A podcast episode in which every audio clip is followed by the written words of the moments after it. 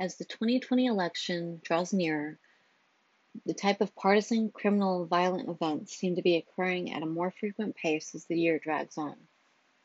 Last week, the FBI arrested 13 men involved in a domestic terrorist plot to overthrow Michigan's state government by kidnapping Governor Gretchen Whit- Whitmer.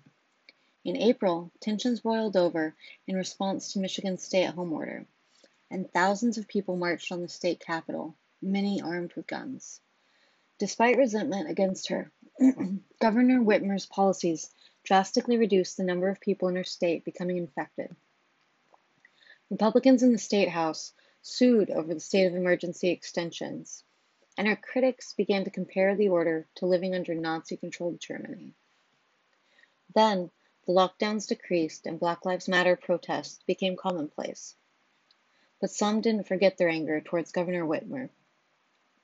The men involved in the plot complained to one another that their constitutional rights were being violated and other states were doing the same to their citizens. They began to devise a plan to right what they saw as the wrongs perpetrated against them and their freedoms. The men reached out to local armed groups often referred to as militias due to the words used to often describe patriots in the colonial history of America. The meeting discussions began to include specific tactics to accomplish their twisted goals. They began practicing using firearms and tactical training.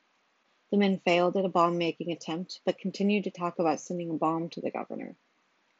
They debated whether to attack the governor's home or boat or if just knocking on her door with a firearm in hand would do the trick. They eventually decided the governor's vacation home would work just fine. They researched the area and possible police response times.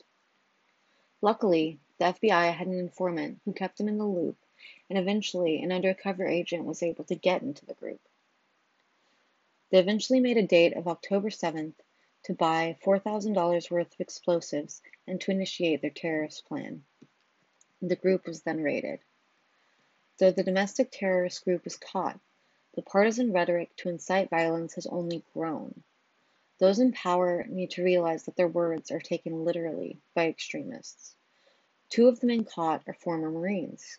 Six of those involved were federally charged with conspiracy to kidnap, and seven others were charged by the state.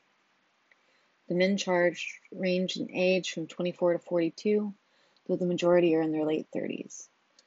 Law enforcement also believe that some of the arrested are supporters of the Boogaloo Boys. The locals of Barry County in Michigan are also demanding their sheriff, Dar Leaf, resign after it came out the sheriff shared the stage with one of the domestic terrorists at an open carry rally in May. There is no proof the sheriff knew anything about the plot against Governor Whitmer. Rather, um, however, Sheriff Dar Leaf also suggested that the men arrested may only have been trying to arrest Governor Whitmer rather than kidnap her. Other charges brought against members of the group include supporting terrorism, gang membership, and possession of a firearm in commission of a felony. The suspects hoped to use their plot in the overthrow of the state government to then trigger a civil war within America. Rather than show empathy for Michigan's governor, President Trump disparaged her in a tweet, saying, quote, Governor Whitmer of Michigan has done a terrible job. She locked down her state for everyone except her husband's boating activities. The federal government provided tremendous help to the great people of Michigan. My Justice Department and federal law enforcement announced today that they foiled a dangerous plot against the governor of Michigan. Rather than say thank you she calls me a white supremacist. When Biden and Democrats refuse to condemn Antifa, anarchists, looters, and burn down democratic cities. End quote. When state leaders need their presidents to step up, our president doubles down on his hateful tone and points fingers and shifts responsibility far away from himself. President Trump either fails to see his dog whistles or just delights in blatantly lying about them as well as the damage done by those given license by him.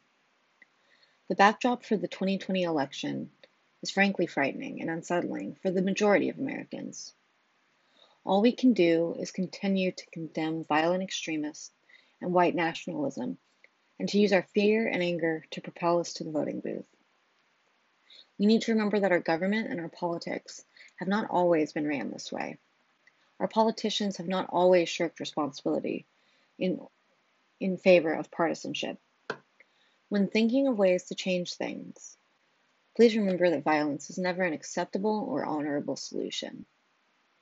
I know many are tired of taking the high road, but it is the only way to truly begin to restore the democracy that we once had and to begin to build our system of government into something superior to what it has historically been. The last day to register to vote is October 24th for Massachusetts.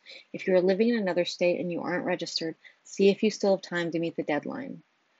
Early voting in Massachusetts begins October 17th, so don't forget to make a plan if you are voting in person.